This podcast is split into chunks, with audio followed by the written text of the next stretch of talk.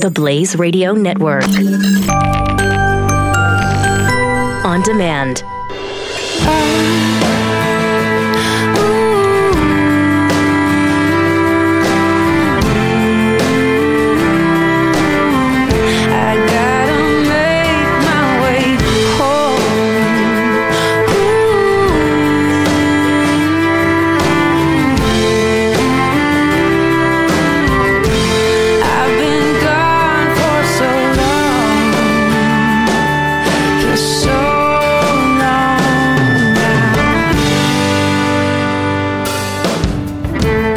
Irish man stands with America. This is Freedom's Disciple with Jonathan Dunn on the Blaze Radio Network. Hello, America. Happy Saturday. Hope you're having a wonderful and blessed day. Thank you so much for tuning in today, and and thank you all for tuning in for since our comeback. I think this is show eight or nine. I really do appreciate and I appreciate all the messages of support you've sent me. This, of course, is the show where you come for the accent, but you stay for the principles. We have a jam packed show for you today. I want to talk to you about some economics in a very brief sense. I'm not going to bombard you. I know it's seven days till Christmas, and economics tends to make um, some of your minds explode. But I want to talk to you about a, an issue that's going on. It's going on in your country, but the ramifications you're going to start seeing around the world. I also want to talk to you about a, an officer involved shooting that the liberal mainstream media is silent about, and it needs to be addressed and discussed at length. And I also want to then take it a bit easy on you because it is seven days before Christmas. I'm feeling jolly and happy, and but I do want to ask you some questions that I hope you will take some time out over the holiday period and, and do a bit of self reflection on. I don't know about you, but I'm so excited for Christmas. I, I don't know if you see it or if you feel it in your area, wherever you're listening, but I, I don't know what it is. I'm I, I was actually talking to my mother about this the other day. I'm really a simple minded person. Um, you know, she made a joke, you know, the, the secret to get John happy, you know, if you ever have to sell John on something, it's like just put a few lights on it, he'll he'll go for it. That really is my mind. I see all the lights and the magic, and uh, I don't like this time of year, the cold and the wet and the the, the, the horrible Irish weather. But the lights, man, it's just it's dark at four o'clock, and the lights are just magical, and they're different colors and different shapes and different. So- it's just a magical time of year. And also, as an Irish person, you know, y'all have Thanksgiving, so you have turkey. You've had Turkey Day, um, and you just get another one. We haven't had it yet, so I'm really looking forward to like a turkey and a ham. We ordered it during the week, and I'm so excited about. It. I'm like, I'm actually literally, you know, everyone's, you know, kids are like having a countdown to when Santa's coming. I'm having a countdown to when I get turkey and ham and stuffing and gravy and cranberry sauce. Can't wait. That's what I'm going to do. I hope you uh, hope you get to spend it with some family and friends. But I want to talk to you today. I want to start today's show. I want to talk to you about some economics. And some people have asked me in the past, privately, and before I came back, why are you coming back? Why do you want to do your show? What do you want to achieve? And I have many goals for 2018 and 2019 and, and going forward, which we'll share at a different time. But one of the things that I want to do is because I I see a deficit in society. And I see a lot of people thinking their way of economics works. When I hear Democrats talk today, they think their version of economic principles will work. When I hear Republicans talk, I hear the same thing. They think their version of economics can work. And the truth about economics is there is no version of economics for politics.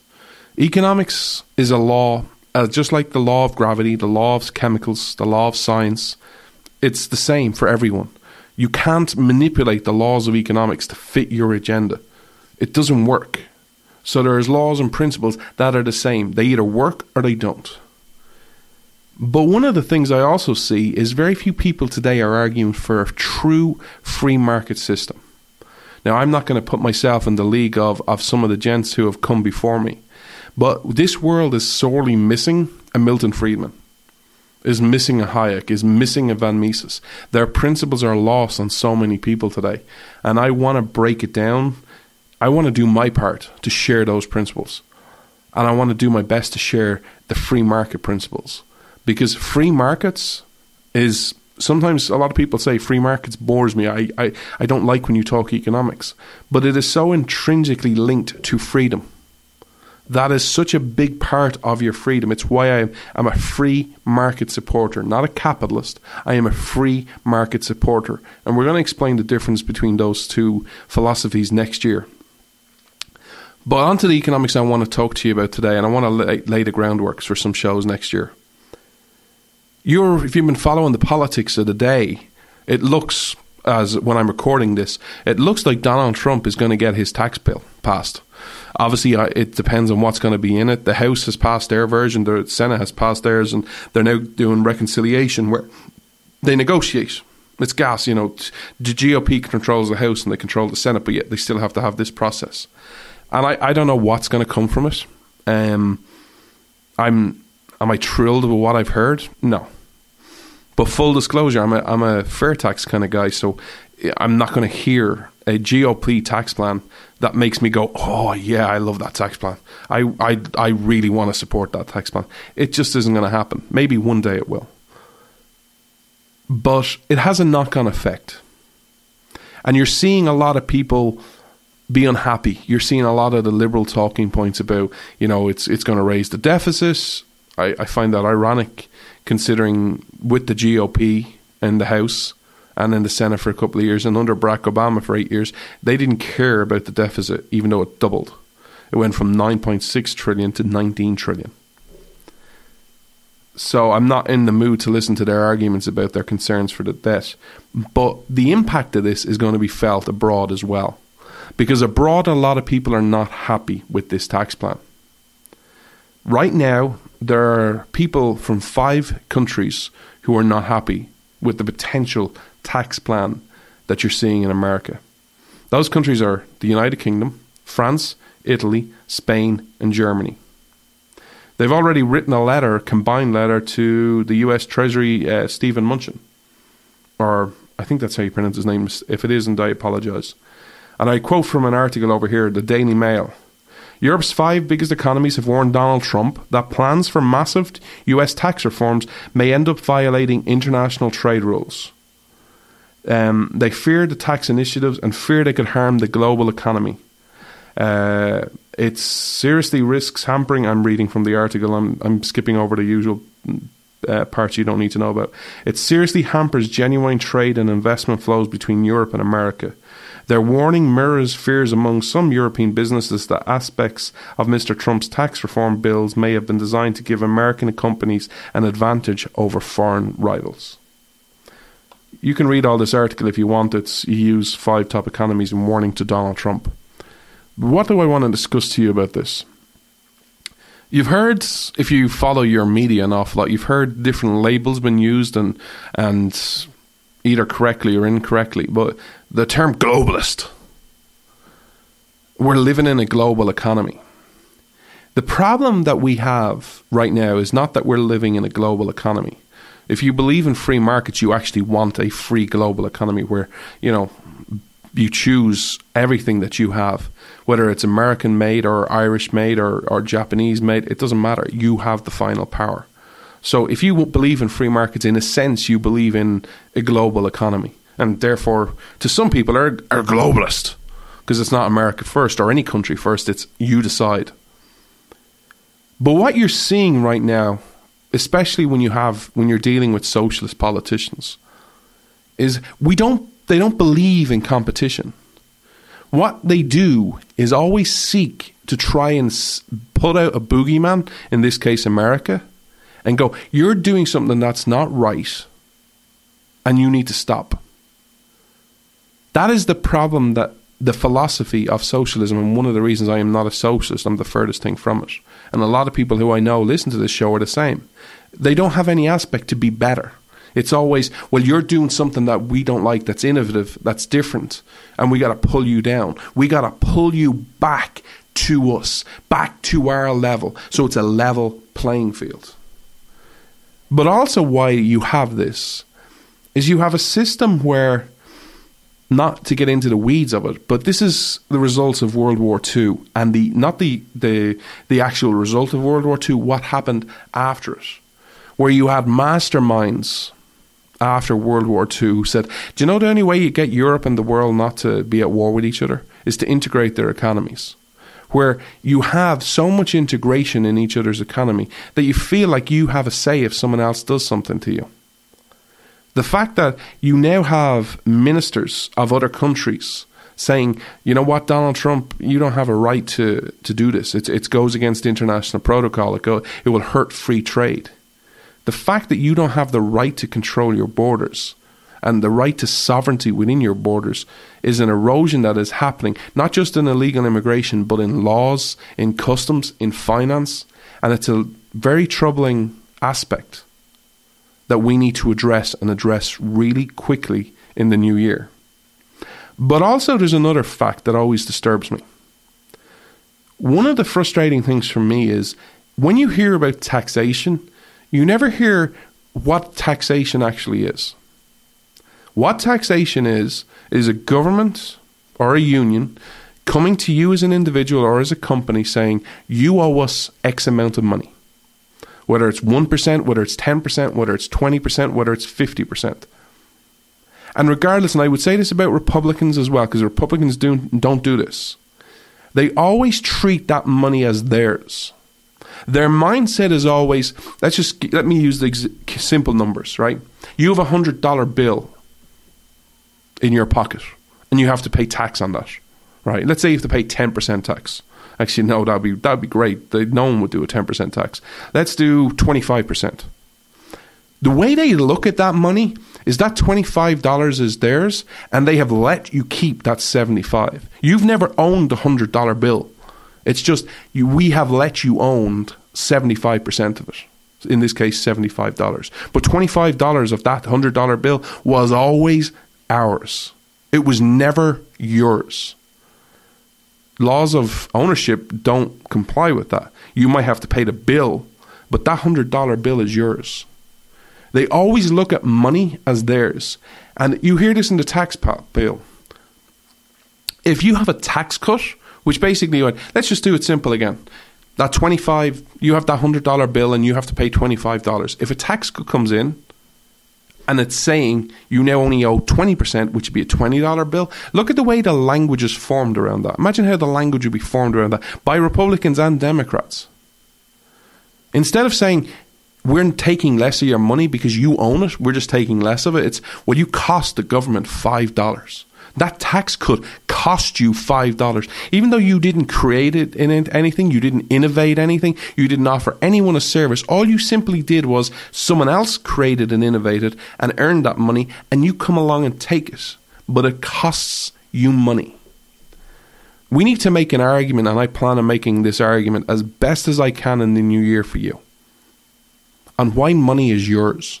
If you go out and earn something, you have the right, yes, the right to the fruits of your labor. Whether that's a service that you, you barter in between or you barter products, or it's money or it's cryptocurrency, if you work for something, it is yours. Now, we can argue about tax policy at a different time, but we need to understand that basis foundation for our arguments, which very few people today get. But also, there's this aspect which I find incredibly funny because the biggest thing the, the, the, proposed bills from reading them happen. The biggest change, there's some minor changes here and there. The biggest change is your corporation tax is going from 35% to either 20% or 22%. That is a huge cut and it will have huge impacts. And we'll discuss that in the new year. But basically, it's bringing the, the in line the US tax policy in line with everyone else. The truth of the matter is here's why they're upset. For very, very long time, America has ripped off its own businesses. Yes, I said it. America has ripped off its own businesses. It has made it excessively expensive to operate a business in America. Let's just put this into context. Now, Ireland is hated for this on the opposite scale. Ireland's corporation tax is 12.5%. 12.5%. Just think of this from yourself. Which would you rather operate in? In a country like America, which has 39%, or a country like Ireland, which is 12.5%? Now, granted, there's a lot more for that equation because America has a lot more materials, has a lot access to more people, more knowledge, more experience than Ireland has. It has America has major advantages, but just on the tax policy alone, Ireland kicks America's butt, twelve and a half percent to thirty nine percent. Now, all of a sudden, you might be leaning heavily towards Ireland, especially if you're a big multinational. All of a sudden, it's now proposed from 12.5% to 20%. It's still a difference, but it's not a big difference. If you're a company, you're kind of going Ireland, America, 12.5%, 20%. Mm, I'll, I'll still stick with America. That is the equation that a lot of people are upset about. That is the truth of why these people are upset. Because they understand that if America actually goes through with this 20% and it's signed into law, it's going to affect their businesses. They're not going to be able to rip off their businesses anymore. Because honestly, and I will say this, even though I, I don't support this bill, if America never did anything else at 20%, America's the best place to do business. It uh, probably already is, but 39% and all the regulations, which again we'll talk about down the road, make it hard. And it makes it hard to do business. And the biggest thing, if you believe in free markets, the biggest thing we need to do is what not make it easy, because then you're giving a potential advantage to someone, but just get out of the way. Government's job is not to make business easy for people, it's not to make it hard for people. It's just to get out of the way and let people innovate. Because here's the great thing about people, about free markets. If you said to me, John, you know, explain to me in one sentence why free markets do you think are the best way forward? Here it is. Because you have movements around the world who claim to want to put power in the people's hands. You have Bernie Sanders, we want more power to the people. You have communists say, who say the same thing, you know, we the people, power to the people. You have constitutionalists saying it as well. Free markets is the only system that makes you, as an individual, the power broker. Because you have the power, not by your vote, or not by your living standards, not by your name or your race or your class. You have it in the almighty dollar. And what you spend it on is where you have the power. And then businesses and individuals have to compete for that dollar. So if you want to buy an iPhone, go ahead. You want to go buy the iPhone 10 and wait a couple of months and have to pre-order it and pay X, you know, I don't know how much the iPhone 10 is, what, 7 or 800 dollars probably? Or if you want to just buy, you know, you're like me and you're going to go, eh, phone is a phone is a phone. I go pay $20 in Walmart, $25 in Walmart and, and get a pay-as-you-go phone. That's what I did when I'm over there. And I use the same phone the whole time. It's very simple. Phone's a phone's a phone. And it's a Samsung as well that I have. I have no idea what brand. But same way with food. You have the power in your hand. You have the power. And nothing can control you. Nothing can control you because you decide. And I would take this on even smaller items. Take down, go shopping at Walmart. You're going shopping at Walmart or Target or Costco, wherever the hell you're going shopping for um, for the Christmas. Wherever you go shopping, because there's so many of them. But let's just say, for example, you're going to Walmart and you're walking down the aisle, and let's just take stuff you buy every day. You need to buy a bit of, you need to buy a carton of milk, you need to buy a loaf of bread, you want to buy some from cranberry sauce and some gravy. You have the power to buy them or not to buy them. But you also have the power which brand you buy them. And we're, we're persuaded in different ways. So you might go, you know what? I only want milk, and milk is milk is milk. It all comes from a cow. It's just different and bottled and, and treated different. So I don't really care. I'm just going to buy the generic, whole, standard milk, the most bog standard, which is the label brand. It's not a it's not a fancy brand. You buy that. On bread, you might be particularly tricky because you might go, you know what, this bread is is is treated different and it always seems to be softer and, and it has better flavors in it. I'm going to buy that. And then for your cranberry sauce, you might go, that has 30% less fat and I'm trying to lose weight and, you know, I don't want to put on a load of weight over it, so I'm going to buy it for that reason.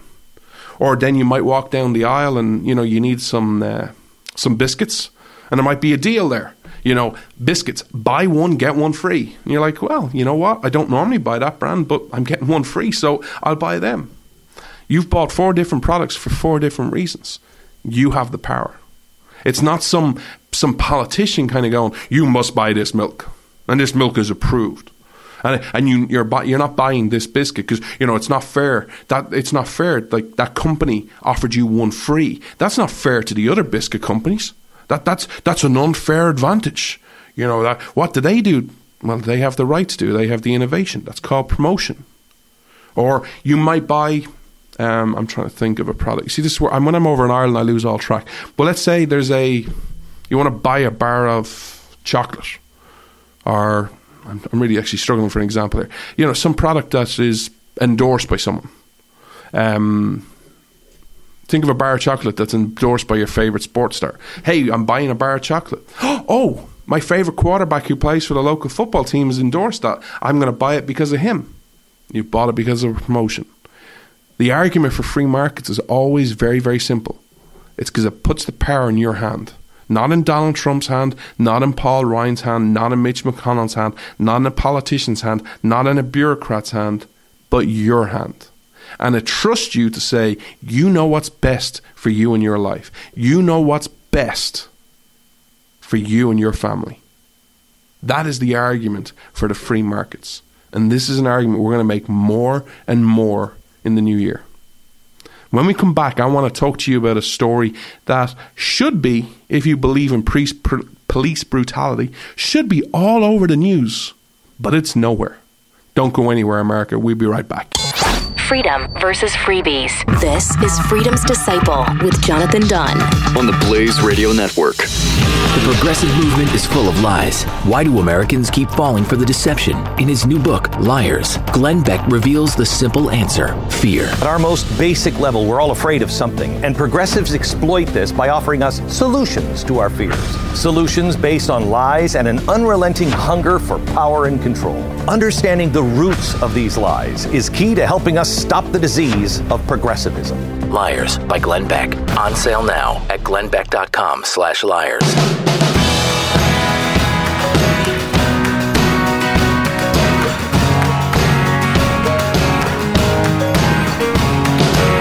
Freedom's Disciple on demand. on the Blaze Radio Network. Thank you so much for sticking with me, America. If you listen to this show in its entirety, you will notice that there are certain themes that run through the show. I tend to avoid politics. I, I tend to focus very much on principles. I try and take the, the stories of the day and delve a bit deeper in them and, and give you questions to, to think about and to ponder on. I also try and not share my opinion as much as other people do. I try and deliver this content whether I am successful or not, but I try my best to deliver it in a way that makes you sort of provokes you and, and sort of gives you something to think about so that you find out where you stand on the issues, not, well, this is where John is stands and this is where I'm going to stand. The other team is we finish the show the same way each and every week. One of the last things you'll hear me say if you listen to the full show is we salute our heroes, our police, our firefighters, emergency personnel, and your vets. We do that, have done that since show one. And some people don't get that. The reason I salute them is simple it's two reasons. One, I salute anyone who does something that I couldn't do. I salute them because their very job goes against, in many ways, what common sense and what human nature would do. Let's take police. If you hear a gunshot in a public place, common sense is to run away. Human nature says run and run quickly. Whether you know it or not, that's generally what you will do. Police are the opposite. They're generally the folks running towards the trouble. Same with the firefighters. Look at a bu- burning building. Everyone's running out, going, "Hell, get out of here!" Poli- firefighters are, "I'm going to run and I'm going to run into it," and then the building is on fire. And the off chance there might be someone in it, they're the ones running into the building to look and try and find that person and to try and save them. Everyone else is saying, get the hell out of the building, get to the, the local fire escape, and let's go. Let's get out of here. Same with vets. They have to put up with so much. They go to places, hellholes, and I mean real hellholes around the world. You know, Afghanistan and, and places like Iraq are, are not exactly fun. And the fact that any matter, you could be just a vet sitting around or in the military sitting around, and all of a sudden you get the call going, hey, you know what? You've been deployed to so and so. There is no easy jobs. And also, they work at a moment's notice. They could be called up at any time. Police can be called up at any time. It's they're incredible men and women. And the great thing about it is, truly, as a unit, whether it's police, firefighters, emergency personnel, vets, you know, it's a blanket salute. It's not like, well, you know, I, I salute all the white police officers, and I, I salute all the white military men. Uh, and I salute all the the the, the under thirties, you know, the the age, and I salute only the, the straight ones, and I only salute only the Christian ones. You know, where society is broken into into different parts, and, and I only salute the Republican vets and the Republican firefighters. You know, those Democrat liberal snowflakes, they, they I don't don't salute you. The one thing I love about them is as society keeps fracturing into different, you know, different groups and different labels, police and firefighters are usually the same. They're brothers, and I love that. The second reason I spend so much time saluting them and defending them is is because we live in a society where we, it's popular to demean them, especially the police and the vets. It's popular. Oh, police, they, they suck. I'm not going to say some of the other insults. You, you, if you've been around, you know some of the insults that people call cops. But as much as I admire them, as much as I salute them, it isn't a blanket open invitation to do anything you want. It isn't a, hey, we salute the cops in this show and they can do whatever they want. They have that badge, do whatever they want. Hey, oh, they hit them? Ah, well, you know what? The guy probably deserved it. Oh, they murdered someone? Oh, gal, you know what? It's a cop. He can do what he wants. We'll still salute them. As much as we salute them, there is a limit. Same with the vets. Because we have principles on this show. You have principles. They may not always line up with me, but it isn't an open blanket thing where they can do whatever they want and they will always be saluted. I came across a story which I can't believe this isn't national news. I came across this story thanks to the Daily Wire, an amazing site. But it's not quote unquote mainstream. This isn't CNN or Fox. It's a great website though. This is a story that if you believe in police brutality, if you're Black Lives Matter, you should be all over this story. You know, in fact, if ever there was a time to, I don't know, escalate things because of police brutality in society, this story is this. Do you know who? I can't. I can never pronounce this guy's name. Philip Brailsford is. Philip Brailsford. Sorry, I'm pulling up the story. Is a former Mesa, Arizona police officer. That last week, he was acquitted of both murder and manslaughter. Did you hear about this story? Because I want to talk to you about this story because this is horrific. This is one of the worst stories I have ever heard.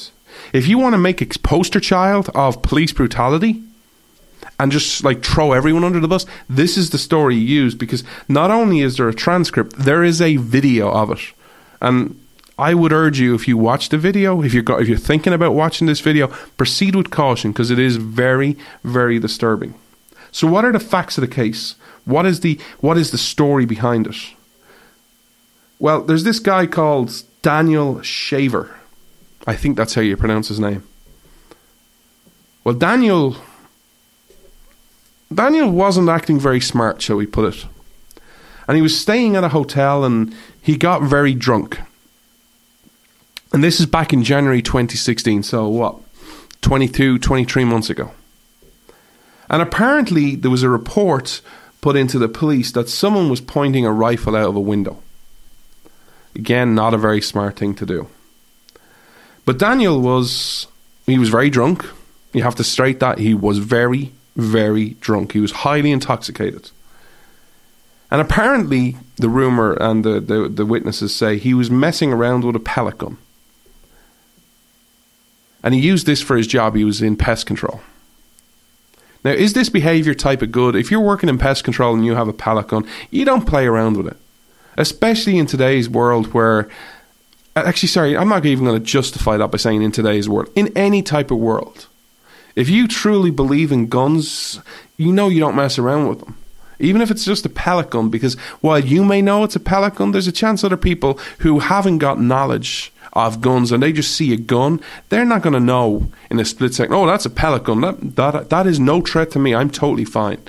Now, the guy's an idiot and acted like an idiot. He acted irresponsible. And especially as someone who does this in their job, you kind of just leave your, your, your work equipment, your gun aside. But anyway, he was drunk, very drunk. Again, that has to be stressed.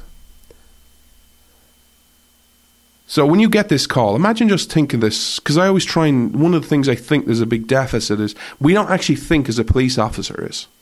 So what I would ask you to think of is just think you're as, as you're a police officer, and you're just in your patrol car, or you're just walk, driving around, or you're walking, whatever f- image you have as as a policeman or a policewoman, and all of a sudden that call on the radio comes.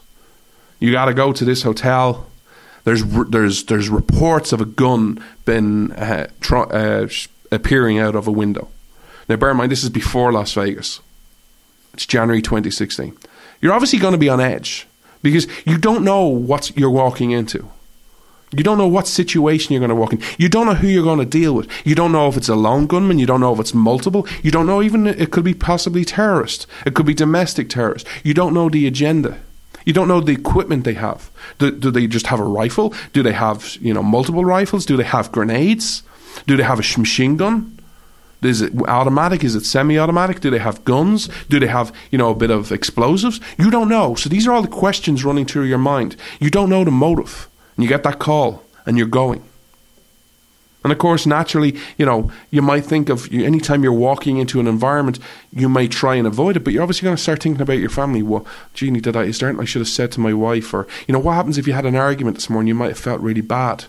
But you're walking into this situation and you're on edge and you're all you're you're you're just you don't know what to do. And also you're in a situation where there's civilians. You're kind of going do they have hostages? These are all the questions and probably a lot more because i'm not a law enforcement guy.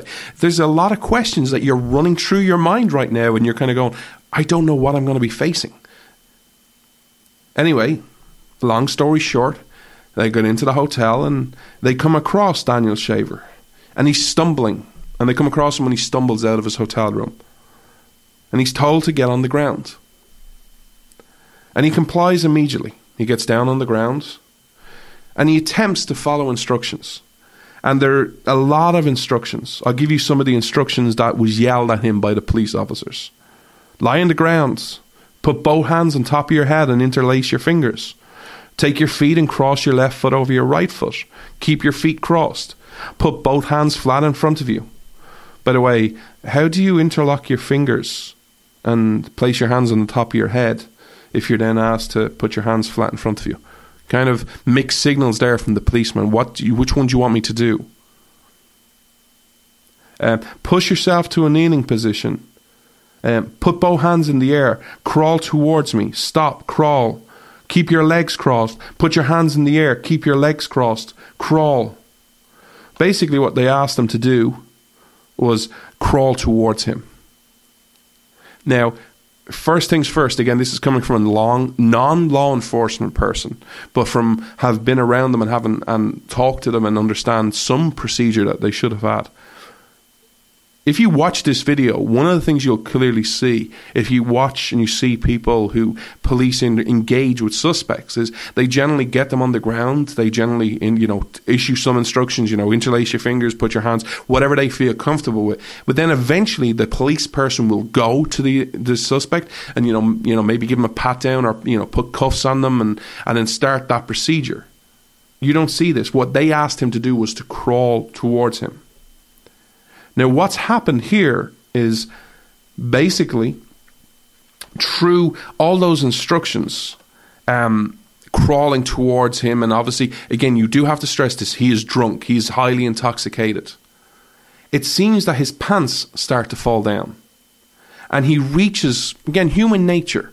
Put yourself, if uh, as a man or a woman, if your pants start to fall down, you don't think about it. Your hand just goes, maybe one hand or two hands, your, or your favorite hand goes just to pull them up. It's human nature, it's human instinct. He reaches to pull them up, and the officer immediately shoots him several times. What you see in this is horrific. Again, only watch this video if if you don't mind being highly disturbed or you're used to this, but I would or you want to be informed. But it's not an easy video to watch. Now, of course, what was the defense? The defense was, well, he reached for his waistband and I didn't know.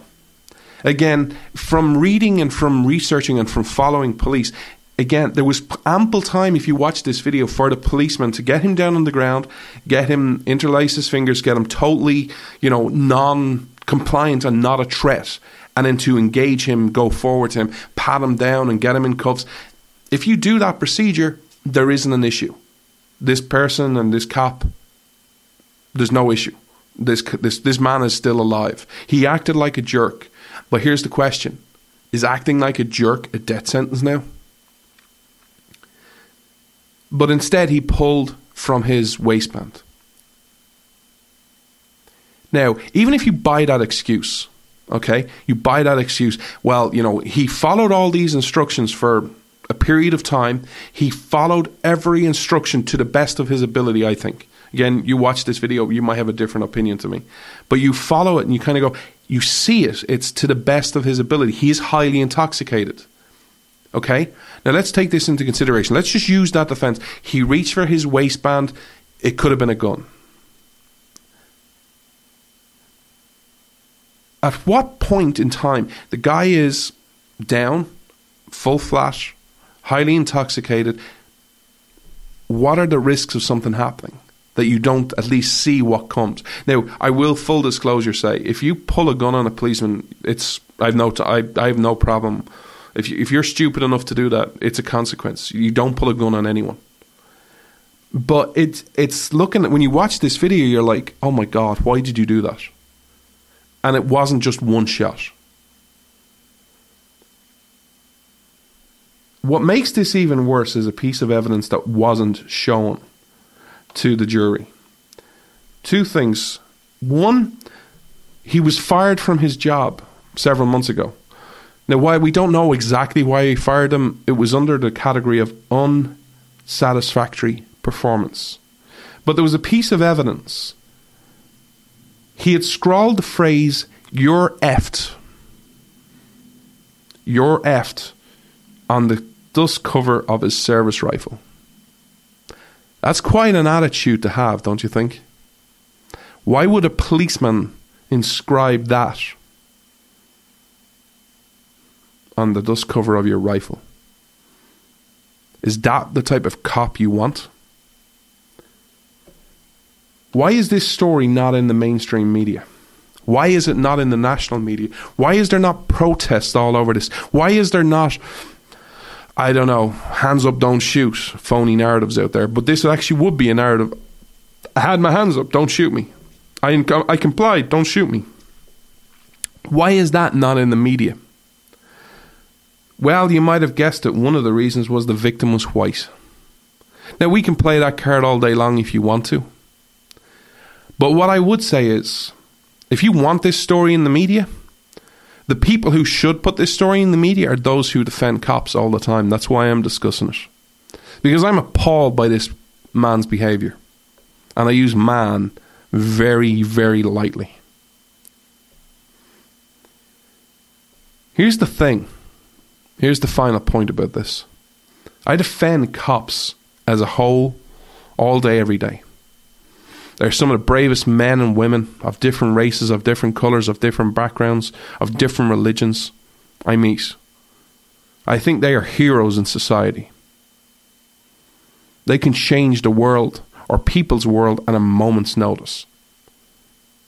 But when there are bad cops, they are just like bad people, bad politicians, bad media people, bad actors, bad workers, bad employers, bad religious people, bad Catholics, bad Christians, bad Protestants, bad Jews, bad atheists. There isn't a set of people on this world who are entirely all good all the time. And when they are bad, it is our duty and it is our responsibility to say, hey, guess what? I defend police 24 7. You know, this guy, I don't defend him. And here's why because it goes against our moral compass and our principles. Now, we can have a discussion about this guy and say, you know what? This guy is a bad dude. And it shouldn't automatically be, well, you know, you're just opening the floodgates to attack, you know, to have a war on cops again. No, I'm being principled. There are no sacred cows. It is not a blanket ban or a blanket amnesty for any group in society. We must call out wrong when we see it. And as someone who proudly stands with the boys in blue and your other heroes in society, this guy is not someone I stand with. And I will never stand with. Bad cops are like bad people. They need to be called out. They are no different. Just because they have a badge does not make them immune from criticism. Because here's the truth. If you want to be on sides on this issue, if you always want to be pro cop or you want to be anti cop, I have no time for it. I'm sorry. I'm in neither camp. What I am is on principles. When people are right, I will support them. When people are wrong, I will speak out against them, regardless of who you are, regardless of what place you hold in society. And I hope, I can only hope, my fellow brothers and sisters who are conservatives, who are libertarians, will use this story and talk out about it. I know one has, I haven't been following politics too much. I know Matt Walsh has. And kudos to you, brother Matt. Well done. I know Matt Walsh wrote a great article. It's also on the Daily Wire. Check it out. It's a great, it's a great article. But we all must speak out and share these stories and be the people who have credibility in society that says, when all other things are going wrong, I stood up to my own side. I didn't worry about the speck in your eye, I worried about the log in our eye, the people who I defend. This is wrong. And this result, where he was acquitted, is equally wrong. I don't know what evidence the judge and, and the jury saw, but this guy belongs behind bars. It was an execution. And how this guy walks free, I have no earthly idea. It is a grave miscarriage of justice. And I'm only sorry for the victim and his family that no one is there to stand with him. Even though he acted like a jerk and he was wrong, acting like a jerk is not a death sentence. And it sure as hell should not be a death sentence ever in the future. Don't go anywhere, America. I'll be right back. You're listening to Freedom's Disciple with Jonathan Dunne on the Blaze Radio Network.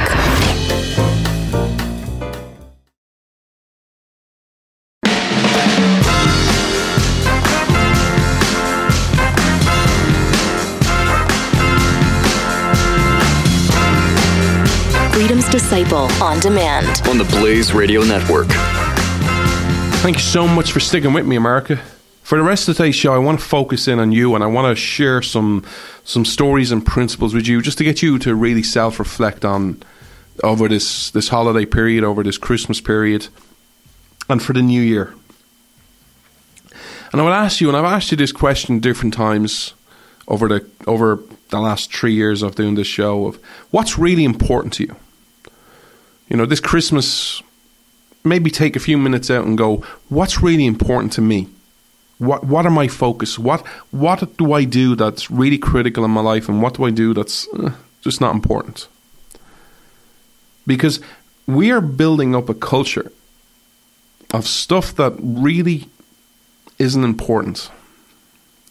I want to share a story with you that comes from Russia, but it's a very if you understand the principles behind this story, which we'll discuss, it happens all the time. And it very much happens in America all the time.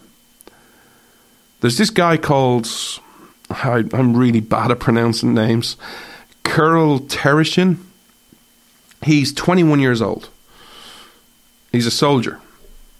And basically, what he has, if you look at his picture, he's on Instagram. He's famous on Instagram, apparently. He's got bazooka arms if you look at him, he's a really small, maybe not really small, but you know, smallish kind of build guy. And he's got major arms. He's got bazooka arms. They're huge. They're enormous. They're bulging. And he's been posting on Instagram that his arms are about to fall off because of doctor's advice. He's going through a lot of health problems. Um, they're saying that you know they could fall off, they'd have to be amputated, but also saying he's got risk of stroke well, why would big arms cause all of those health issues? There has to be some deeper meaning, right? Yeah, there is. He is making, he is injecting himself with synthol, which is about 85% oil, 7.5% lidocaine, and 7.5% alcohol. And basically, what you do is you inject yourself with these things, and instead of muscle being in your arms, it's oil, and it gets big and gets big and gets strong. Well, not strong, but just it looks big, and some people think girls like big arms. And his body is way out of proportion if you actually see some of the videos that he shared. But he's got big arms and he loves it, and it's a big thing for him. I want to focus in on two points for this to discuss with you. One, and this is not about him, this is about society in general. One is we are so much a society of instant gratification. Hey, I want that. I want it now. I want it now. I, I, I want it. I want it now. We go crazy if things don't go happen instantly. We go absolutely bananas. We want it and we want it now. As someone who understand, I understand that I want it now. I'm going through a similar process, not as as him per se, but the I want it now. I'm I've been on a nine month journey to lose weight. I'm back in the gym and I'm training hard. I want my old body back. I'm lifting weights. But it's been a nine month journey and it's going to be another at least 12 or 18 month journey to get where I want to go. Because not only do I want to lose weight, I want to get strong as I was 15 years ago when I used to actually weightlift seriously. One of the goals I've set myself for 2018 is by Christmas next year, I want to bench press 400 pounds. I'm currently, my high this year is, and it happened about a week ago, was 231. 231. So I have a long way to go. I nearly need to double what I'm lifting. Do I think I'll hit it? With hard work, I will. With dedication, I will. And if I'm not injured, I will. But it will take 12 months at least to hit that 400 pound goal. At least and it will take a lot of blood, sweat, and tears in between. That's hard work. That's dedication. This guy just wants to pump himself and inject himself to get big arms. Instant gratification. His arms are currently 23 inches. That's huge. By, uh, by, any, by any stretch of the imagination. That's probably around the size of Hulk Hogan's arms, for example. So, like, they're pretty big and he wants to get up to 27 inches. So it's considerable, considerable size of arms he wants, but he's not willing to put in the hard work. But there's another part of the story. If you read down all the way to the end, and I'll read out something to you that is so troubling that you see in society all the time. What he wants, the reason he's doing this, is he wants 1 million Instagram followers and he wants to become he has an offer to become a porn star. You're risking your health. You're risking your arms and your body to get 1 million subscribers on Instagram. Now, I can't mock him. In some ways, deep down, whether we like to admit it or not, we are all numbers people. 1 million subscribers on Instagram? Okay.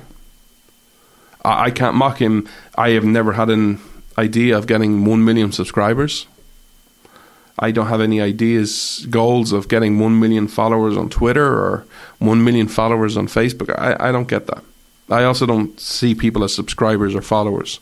I see all as, as family and friends, people who we interact and have a great relationship with. But in deep down, we're all part about numbers. You know, this show, I don't gear it towards anything, but I have major goals for 2018 of how many people I want to reach in 2018. So we're all part of numbers, but to get 1 million subscribers on Instagram, it kind of feels a bit. It kind of feels a bit empty, doesn't it? And then he wants to stop working and he's considering becoming a porn star. What type of culture do we want to live in? I asked this question several times. But seriously, what culture do we want to live in? Is this the type of culture? The, the great thing about the free market, getting back to economics just for a second, the great thing and the frust- most frustrating thing about the free market is sometimes the outcome is really, really good, and you're like, yes. But there's sometimes always where the outcome of free markets suck. Sometimes I would ask this question, and I, am not asking for government regulation or anything.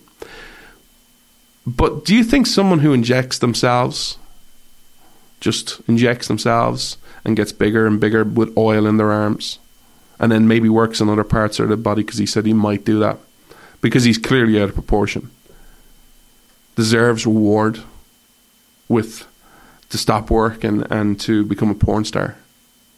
Is that the the the, the dream? That I I made it because I filled my I was willing to risk amputation and losing my arms by filling them with oil. That's how I made my that's the key to my success. It's an interesting question to ask.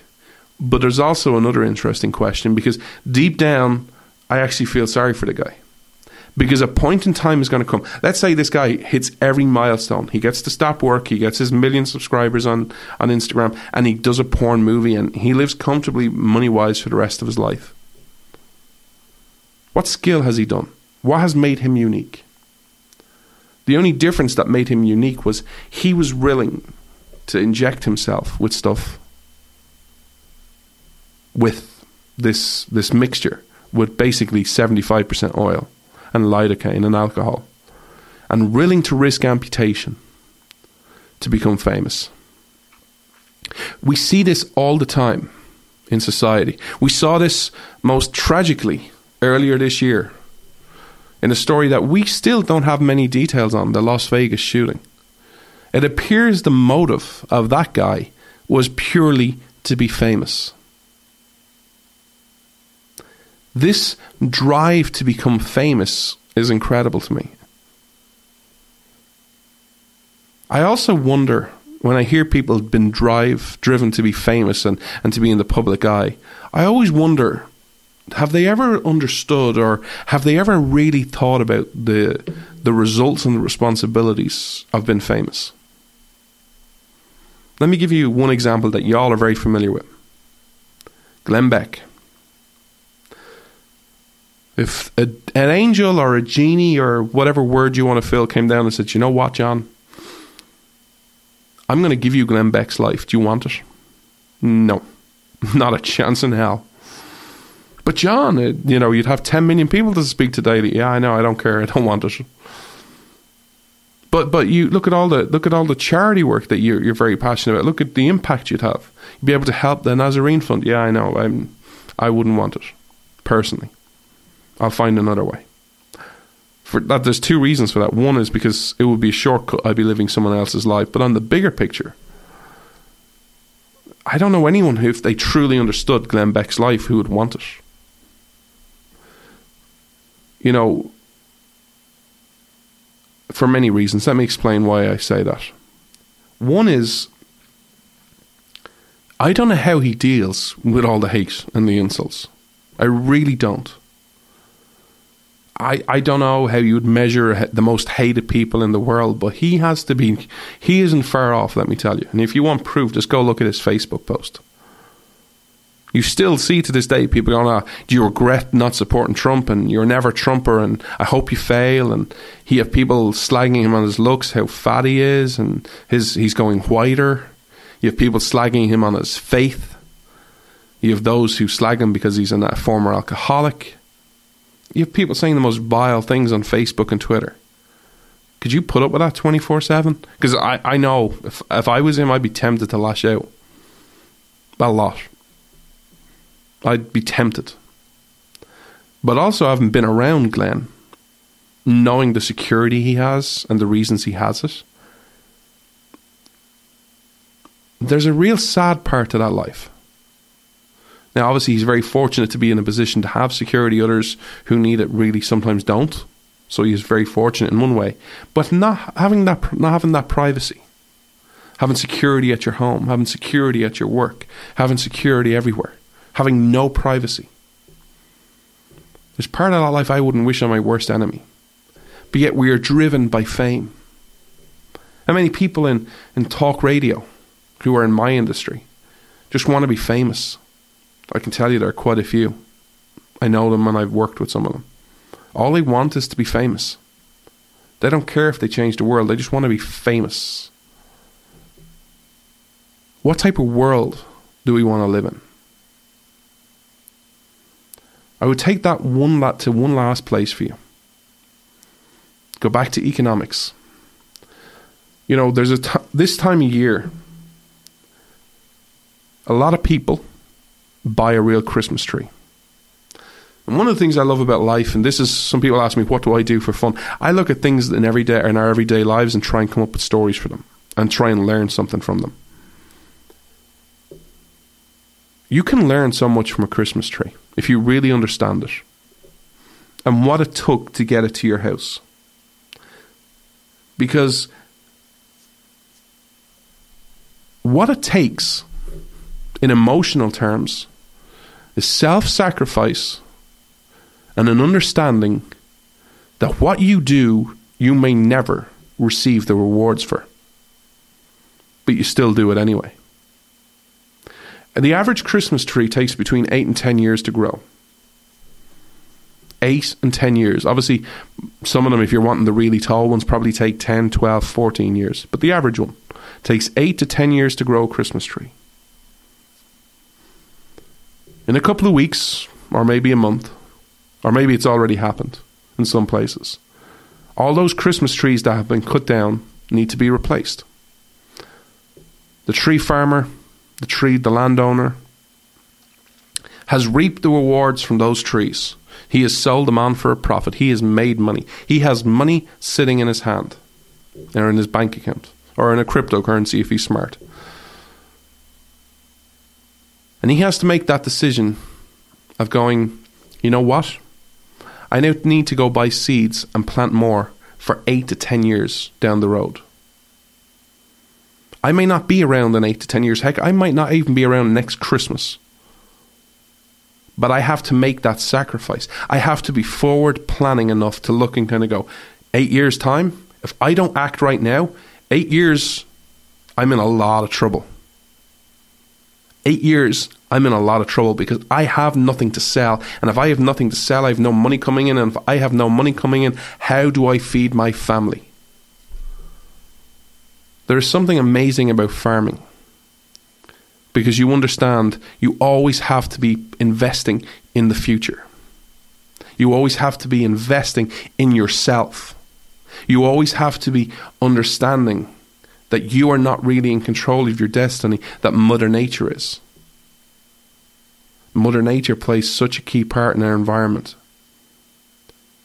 But you have to willing to invest. How many people right now, and I don't care what age you are, what race you are, what gender you are, who you sleep with, how you vote, how many people now are understanding of the future? And kind of going, I need to, what I need to do is I need to plant some seeds right now, and I may never reap the rewards of them.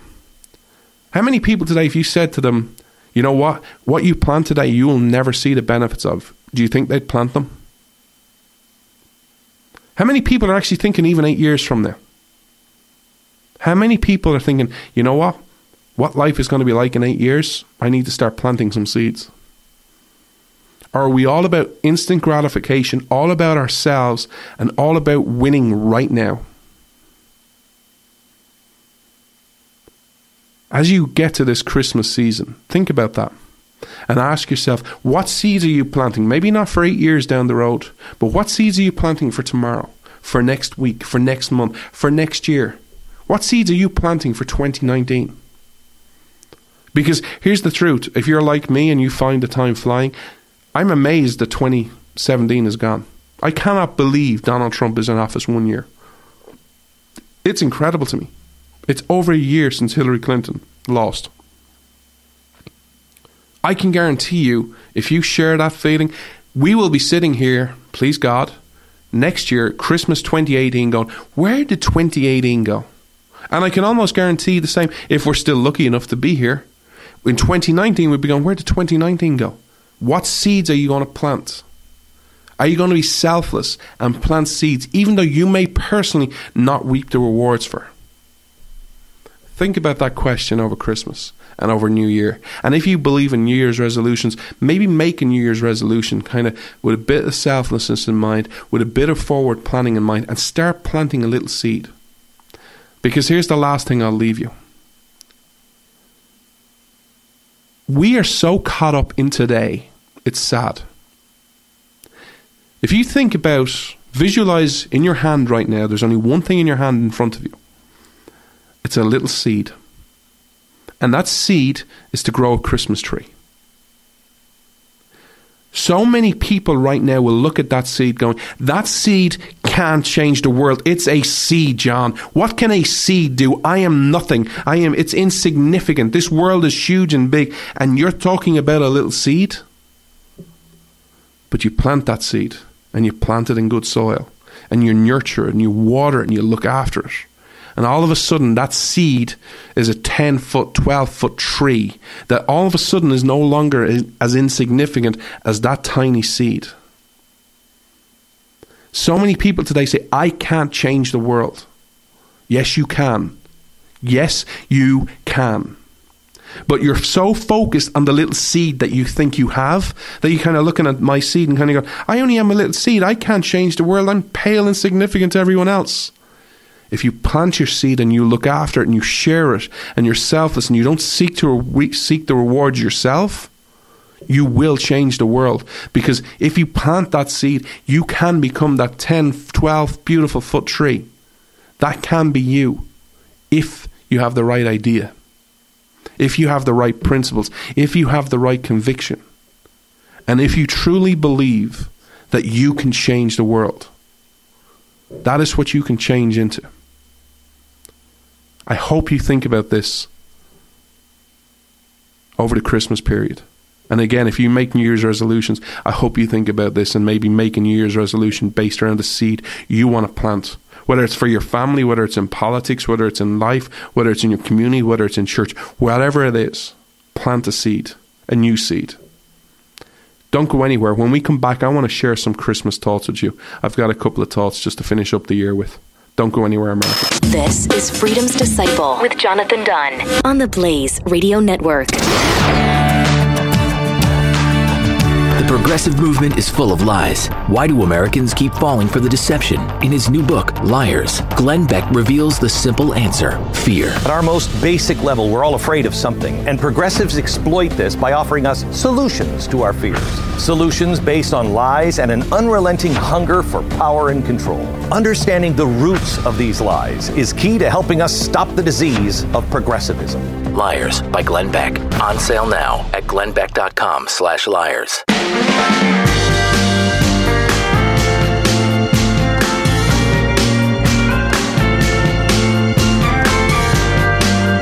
Freedom's Disciple on demand. on the Blaze Radio Network.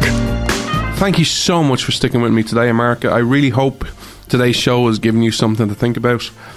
Before we finish up for today, I wanted to just give you some programming notes and say that this is actually going to be the last show for 2017. We're to take a couple of break weeks break for Christmas. I, I'm I'm guessing y'all have better things to do than listen to me rant and rave on a on Christmas Eve and then on New Year's Eve. I'm guessing y'all might have some family commitments, or you got to eat some food, or got to get some turkey and ham cooked. And on New Year's Eve, you know, I sure as hell wouldn't want to listen to me on New Year's Eve. So we're going to take a couple of weeks break. I have some final planning to do for this show in January, but we'll be back the first weekend in January. I cannot wait. Um, that's when the real work starts. All I've done for the last couple of weeks been back is I'm trying to lay some foundational seeds on different topics for you for where the show's going in 2018. I have a good few shows already pretty much noted up and ready to go. I just have to record them for 2018. But we're going to be focusing heavy on principles. And my focus is this I want to break down all the arguments the way I see the world today. I want to break them down into very simple language and share them with you and discuss them with you in the hope that you go then take them and you go share your arguments with other people and that we change the world that way. It's going to be a very slow build, it's going to be a very slow burner. But that if we start making the argument for freedom again, for free markets again, that this show can grow, but also that you can have an influence in your circle of friends, in your society, in your church, in your community. That is what I want to do. I don't want to waste your time with stuff that's not important or stuff I'm not good with. I'm not going to talk politics with you. I got to be honest. I know next year's midterm elections, you won't hear very much analysis from me unless there's a principle that needs to be discussed. So we'll be back in January. I cannot wait. But before we go, I want to have just share a couple of final thoughts with you. And it sort of follows on from what I just spoke about about the Christmas tree, about the, the seed growing, and about the behavior. A couple of things I'd ask you all to think about this Christmas. One is a religious story. And just look at how much we've changed. You know, we can focus in, different religions focus in on different people and, and put significance on different people in, in the Bible and different characters. The one story I'm always amazed at every Christmas, and I, if you're a long term listener, you've probably heard me share this before, but it's the story of Joseph. The story of how and how he acted after he was dating Mary and they were a couple, and then Mary fell pregnant by the Holy Spirit. And back then, you know, you kind of would separate because of that. And how he handled himself. He handled himself dignified. He dismissed her quietly. He moved on. I don't want to focus in on the rest of the story, but just focus in on that part. Imagine if Joseph lived in 2017 and, and the birth of Jesus happened and that story happened. Can you imagine how the average person would act today? There'd probably be a Facebook video, there'd be a viral Instagram post, there'd be tweets, there'd probably be a fancy hashtag, there'd probably be a vile hashtag as well. Imagine how people would react one of the things I love about that story is how he did things privately, did things quietly. It wasn't to make a big show or it wasn't to make Mary feel bad. It was just, okay, this is the way it happens. I'm going to dismiss you quietly. Now, obviously, they get back together, and you all you all know the rest of the story. But just on that part, one of the things that's frustrating me is we're seeing so much hate out in the world today. We saw hate last week, earlier this week, in New York City yet again. Thank God there was no one killed. We saw brutal hate in terrorism. And it's becoming all too familiar that every so often we have to talk about terrorism because another person thought it'd be cool to blow himself up or blow other people up or kill other innocent people. But we're also seeing hate just in our everyday lives. You saw the vile, and I don't know, I don't think I've ever watched anything she's in. I don't even know what she does, but you saw the vile Chelsea Handler um, do a skit on the press secretary, Mike Huckabee's daughter. I, I can't even remember her name. Huckabee Sanders is her name. I can't remember her first name, sorry. But a vile sk- sketch I watched about 30, 40 seconds of it. It was disgusting. Fat shaming, beauty shaming, just destroying the girl. Why? Because she disagrees with her. And part of me was delighted that everyone called her out. Called Chelsea Handler out going, and so much for being, you know, not fat shaming people, not body shaming women, you know, so much for, you know, supporting women and being a feminist. And there was a lot of, you know, calling out, which I welcome.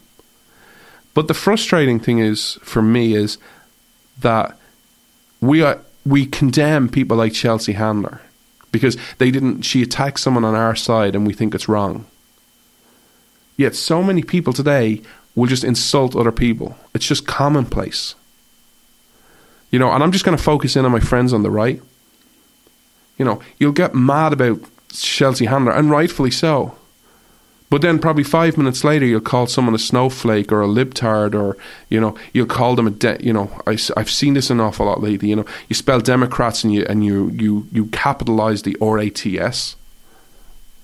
You know, all this baloney, all this insulting. What's it going to gain? So there's a reason I stay away from it. I don't see any net benefit of it. But the other thing, and I'll leave you with this thought, and it's a bigger thought.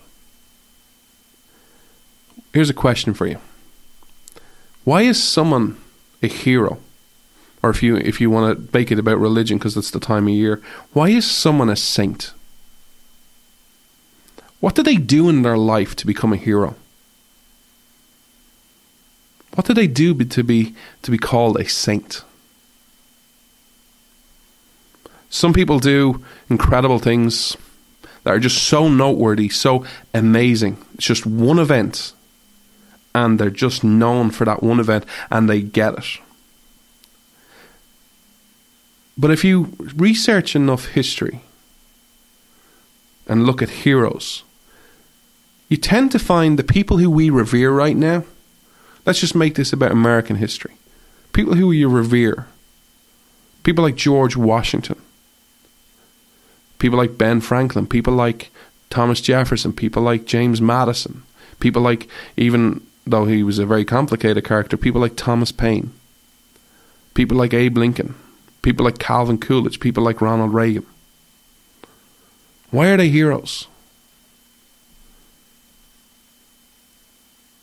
Are they heroes because they changed the world? Or are they heroes because they just did a lot of small things really well?